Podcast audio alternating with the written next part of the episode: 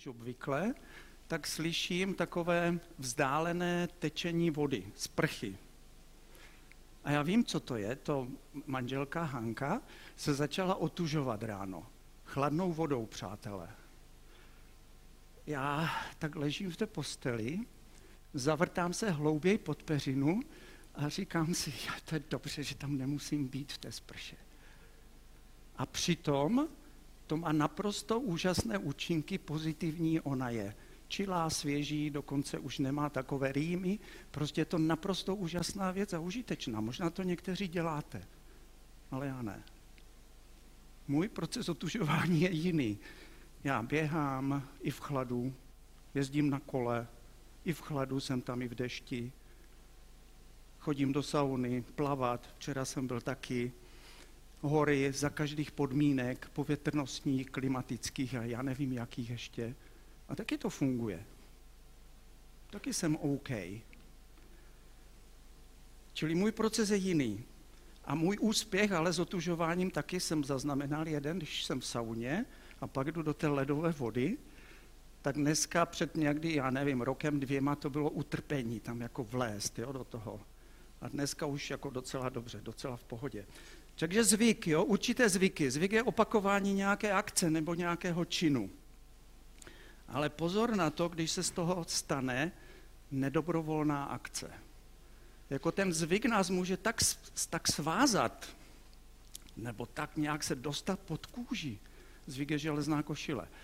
Že je to nedobrovolná akce. Já si vzpomínám na jednu chvíli pro mě velmi takovou, řeknu, trapnou, dávno, kdysi dávno, před mnoha a mnoha lety, eh, jsem, jsme jezdili s dětskama, s dorostákama na, na dovolenou jako podstany a jeden takový rituál byl ráno, byla vlajka se dá, posunovala nahoru a, a zpívali jsme k tomu jednu písničku. A, a v té písničce já jsem hrál na kytaru a tam byla taková pauza a já jsem v té pauze údajně si takhle jako vždycky přetřel nos.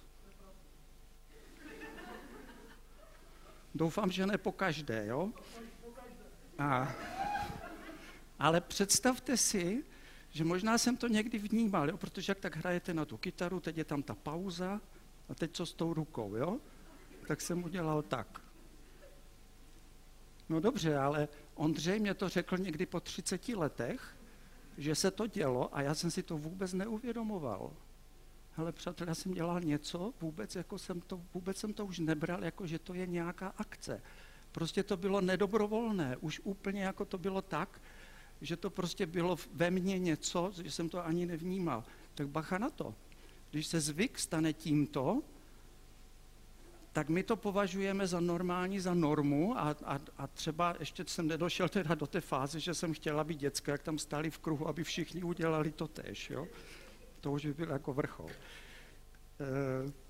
takže může to být nedobrovolná akce. Můžeme udělat z něčeho normativ. Představte si, kdyby jsme řekli, že Dneska tady v neděli můžou přijít jenom ti, kteří se ráno sprchují chladnou vodou. To by byl extrém, že jo? Je, je to směšné, je to extrém, ale my někdy si takhle chováme v tom duchovním, spirituálním životě, že něco považujeme za takovýto, za takovýto normativ. Tak, podívejme se do Bible. Eh, podíváme se na oddíl z Jozue, z první kapitoly, je to sedmý až devátý verš. Hlavně se posilni a buď velmi odvážný, aby zachovával a plnil celý zákon, jak ti přikázal Mojžíš, můj otrok. Neodvrať se od něj napravo ani nalevo, abys rozumě všude, abys rozuměl všude, kam půjdeš.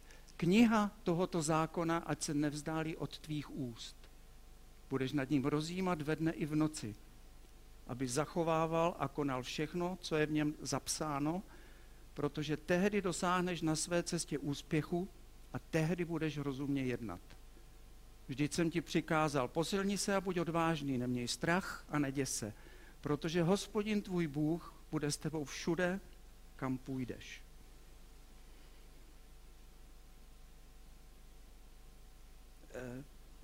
Jenom uvedu malinko tu historickou souvislost.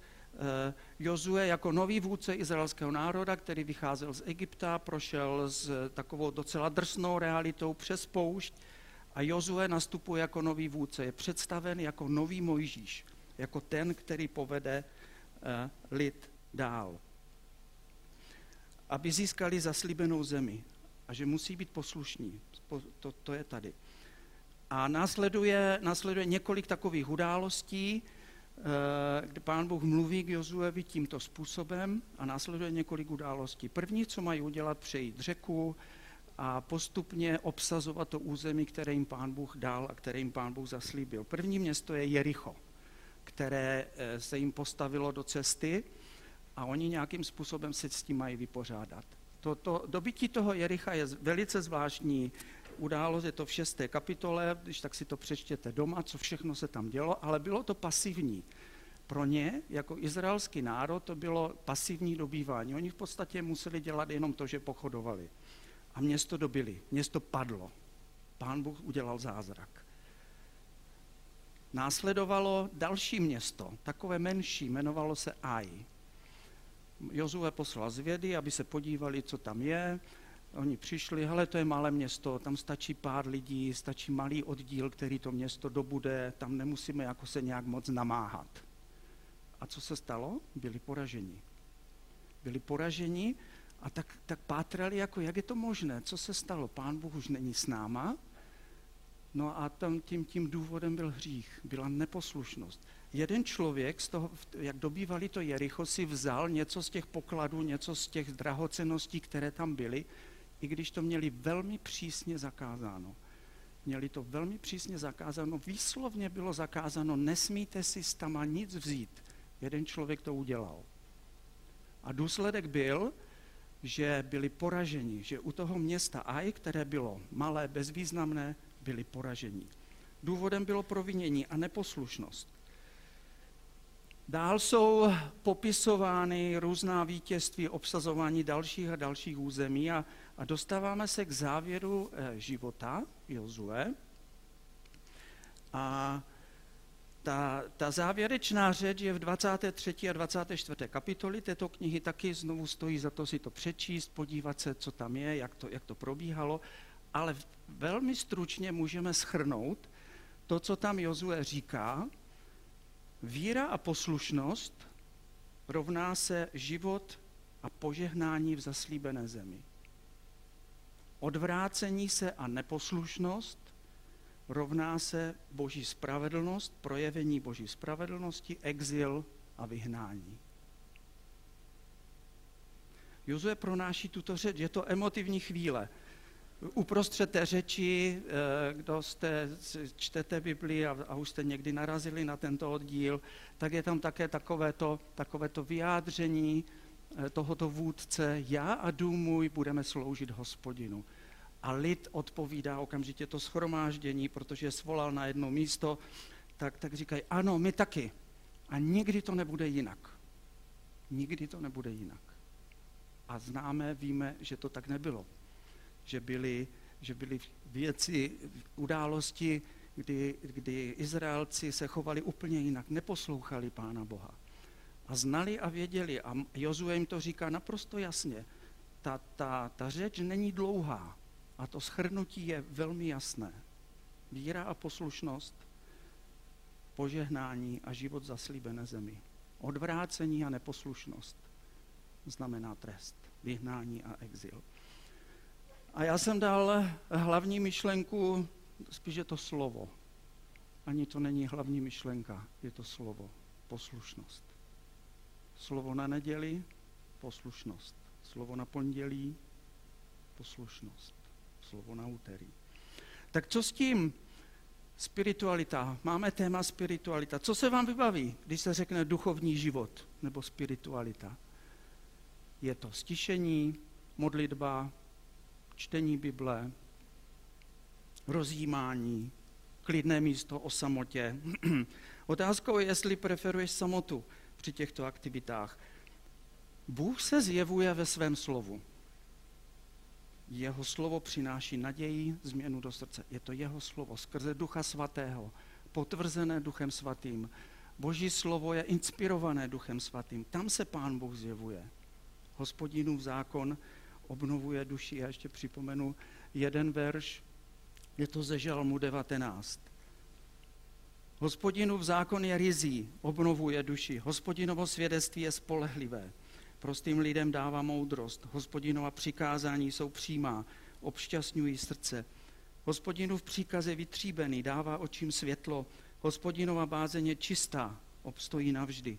Hospodinova rozhodnutí jsou spolehlivá i spravedlivá. Jsou žádoucnější, žádoucnější než zlato, než množství rizího slata. Jsou sladší než med, med tekoucí z plástve. Ano, tvůj otrok se jimi nechává varovat, dbát na ně přináší hojnou odměnu. Přátelé, proto je základním a centrálním rytmem, schválně neříkám zvykem, ale rytmem, základním a centrálním zvyk, eh, rytmem naší spirituality čtení a meditace nad Biblí. Ať se nám to líbí nebo ne, ať, ať to děláme jakýmkoliv způsobem, ale to je základním a centrálním rytmem. Tady je Boží slovo. Boží slovo, tam se zjevuje Bůh, tam mluví. Jaký ten rytmus bude a v jaké frekvenci, v tom, v tom budeme různí, ale základem pro všechny je Bible. A cíl? Cíl je taky stejný. Znát a poslouchat. Znát a dělat to ve svém životě. Znát a poslouchat. Víte, cílem takové té mystické, kontemplativní, takové toho, toho rozjímání nějakého jako v, v, obrovské, obrovského nebo spirituality je jednota s Kristem. To je cílem té mystické, jednota s Kristem. Přes určité disciplíny a duchovní stupně. Přes určitou disciplínu, přes určitý proces. Ale víte co, biblická spiritualita je opak. Biblická spiritualita je opak. Jednota s Kristem je základ. Nedosahuje se nějakým rozjímáním. Je dána skrze dětskou víru. Skrze dětskou víru.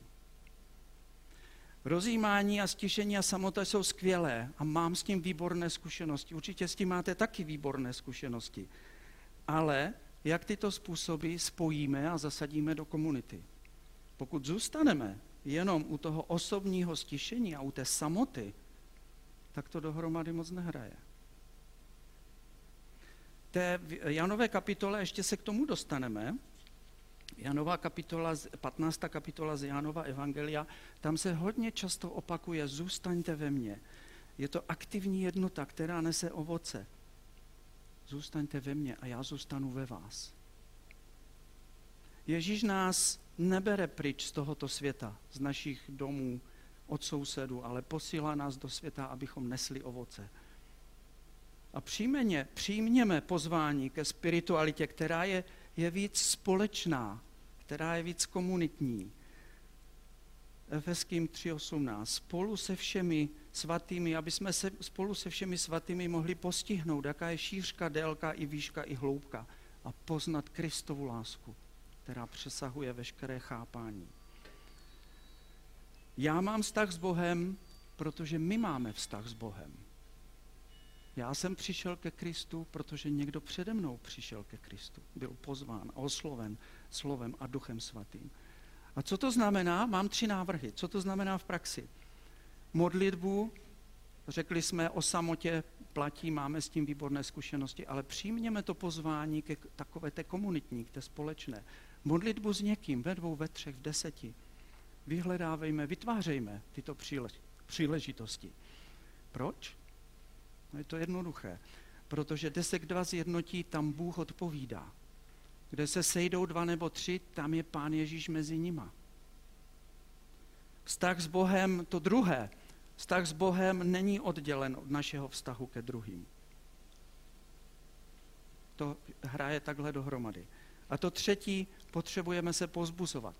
Potřebujeme se pozbuzovat, napomínat, říkat si, co je potřeba, co se stalo skvělého. A Bible říká, víte jak často? Denně. Bible říká denně. teďka ten, a to je, to je zároveň také takové to pozvání, my jsme slyšeli od MEFA, co se děje, já jsem to slyšel podobně v Brně, a teďka v listopadu ta změna určitého duchovního nastavení, nevím, jestli jste na to narazili, eh, v listopadu byl zveřejněn průzkum, unikátní průzkum, který se zaměřil na znalosti duchovního vidění světa v Česku. Eh, agentura Stenmark eh, inicializoval to Maranata, nadace Maranata a byl zveřejněn v listopadu, úplně čerstvý. A ten průzkum říká, že zajímavé výsledky, tady je jenom je to taková ta infografika, jinak ten report je poměrně dlouhý, jo, je tam spousta věcí, je to profesionální výzkum, 1500, víc jak 1500 respondentů, takže je to něco, co říká o Česku skutečnost.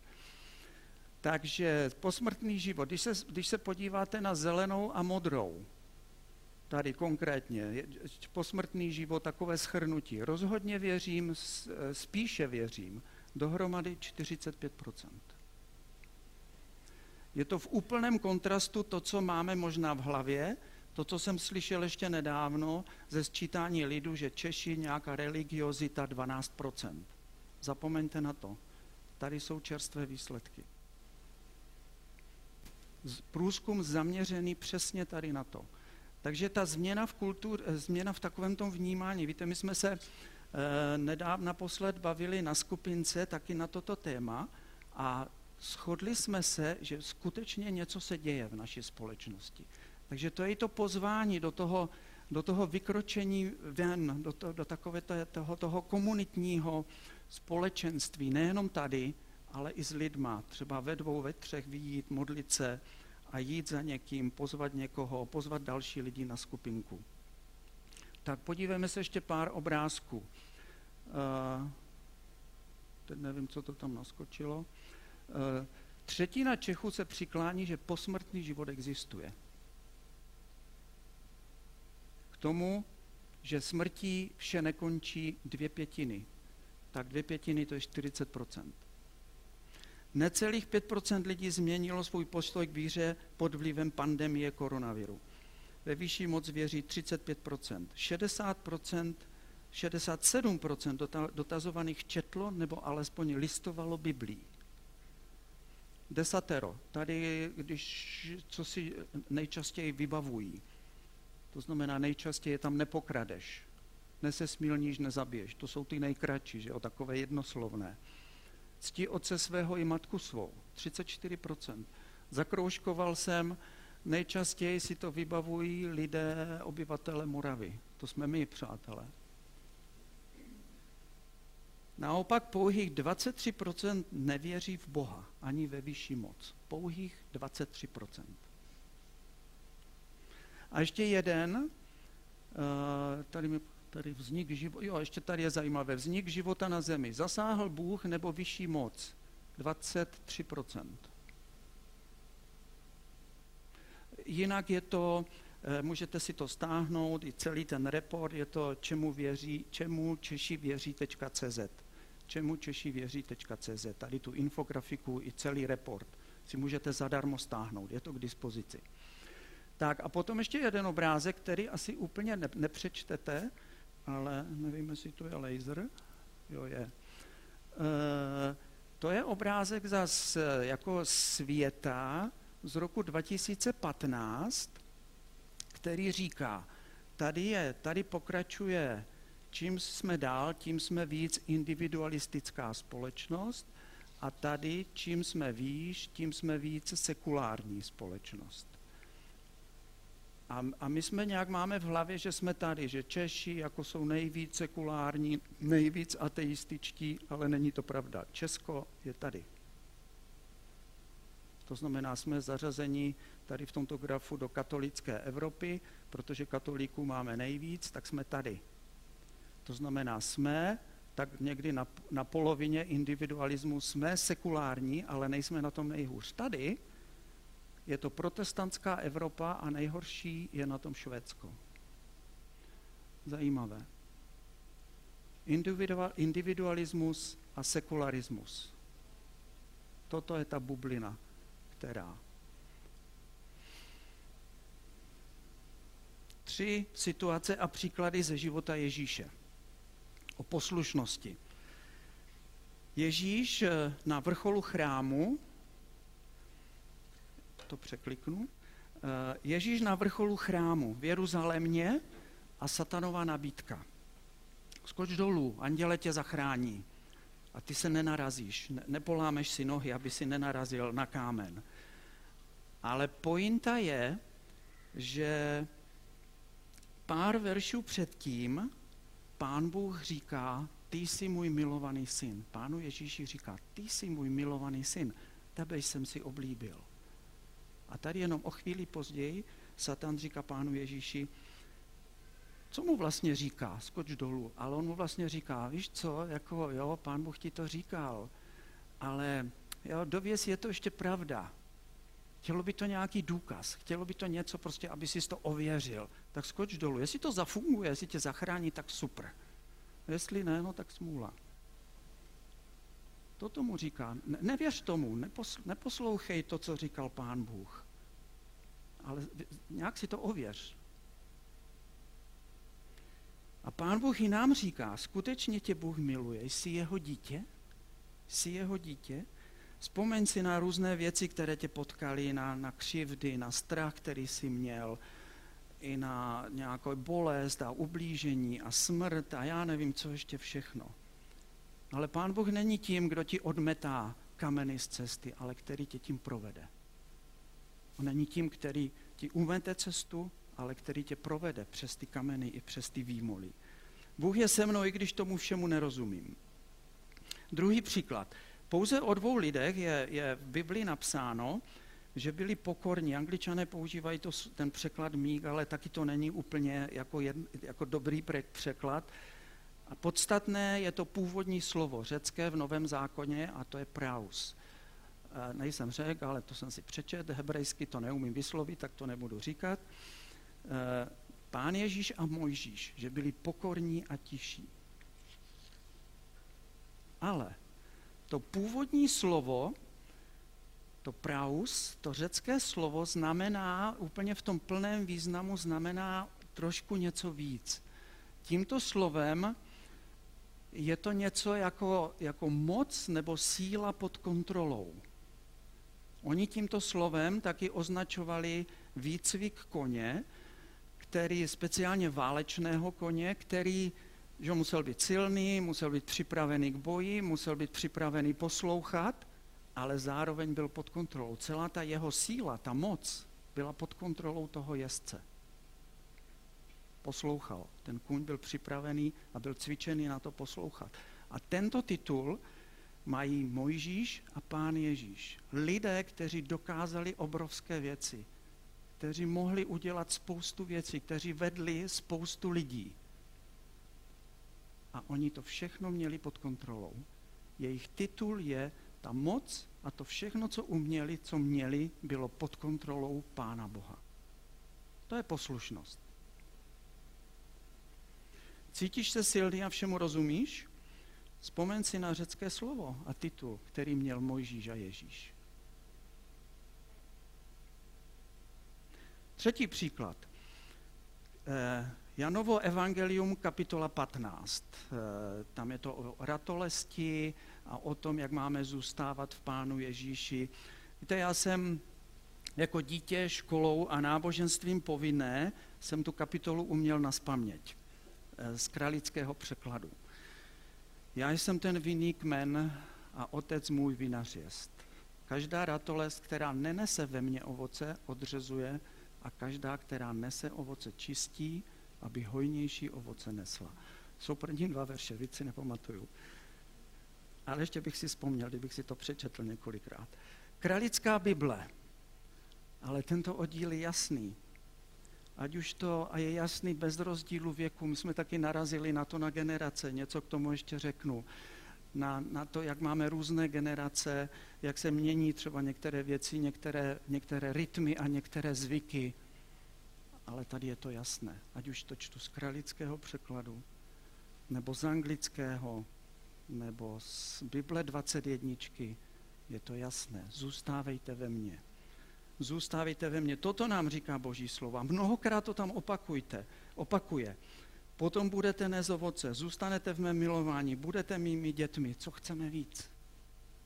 Co chceme víc? Jinde, eh, u Jana v 6. kapitole, takový rozhovor Pána Ježíše s několika lidmi, co máme dělat, abychom konali boží skutky, ptají se. A Pán Ježíš odpovídá jednoduše, věřte v toho, kterého Bůh poslal. Věřte ve mne. Zůstávat v Kristu znamená poslouchat to, co říká. Není to jen o meditaci nebo o čtení. Podstatou je poslušnost. Poslušnost je klíčovou součástí tvojí a mé spirituality, mého a tvého duchovního života.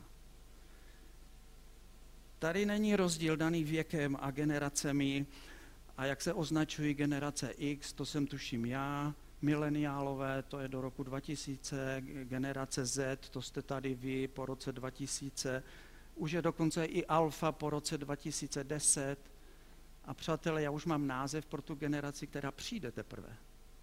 A to bude generace AC. A víte, co to znamená? After COVID. Měl bych natočit nějaké video, aby se to uchytilo, ten název. Takže ať už to čtu z Bible kralické, která je taková ošoupaná, možná trošku pokrčená už 50 letým používáním. Nebo to čtu z mobilu dneska.